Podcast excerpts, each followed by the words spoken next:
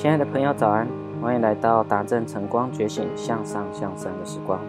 今天来为大家分享一本影响我生命当中的好书，叫做《有钱人想的和你不一样》，作者是哈佛艾克。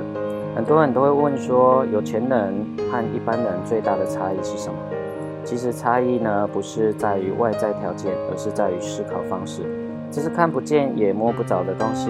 换句话说，无论你现在的条件如何，只要思维改变，财务状况就能改变。改变你的脑袋，就能够改变你的口袋。这本书里面有十七个重点的致富法则。一、有钱人为自己的人生负责，穷人认为自己是受害者。为什么玩乐透彩的人大多数都是一般人？因为一般人往往期待幸运降临在自己身上，他们怪父母、怪老板、怪政府，但是就不会怪自己。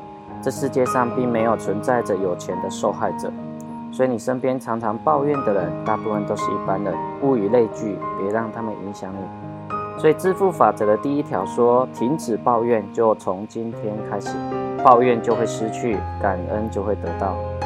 第二个，有钱人专注于机会，穷人专注于障碍。行动的人啊，永远胜于不行动的人。穷人常常说：“万一失败怎么办？”有钱人则是思考：“我如何让他成功？”这个观念上的微小差异会直接反映在行动力上。穷人害怕冒险的损失，所以会花了大把时间在准备，但似乎永远没有准备好的一天。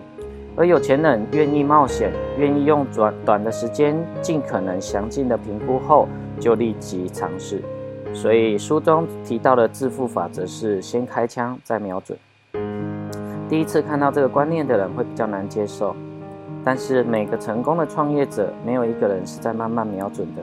想好你做这件事情最大的风险，就勇敢的去吧。三有钱人与积极的成功人士交往，穷人与消极的人或不成功的人交往。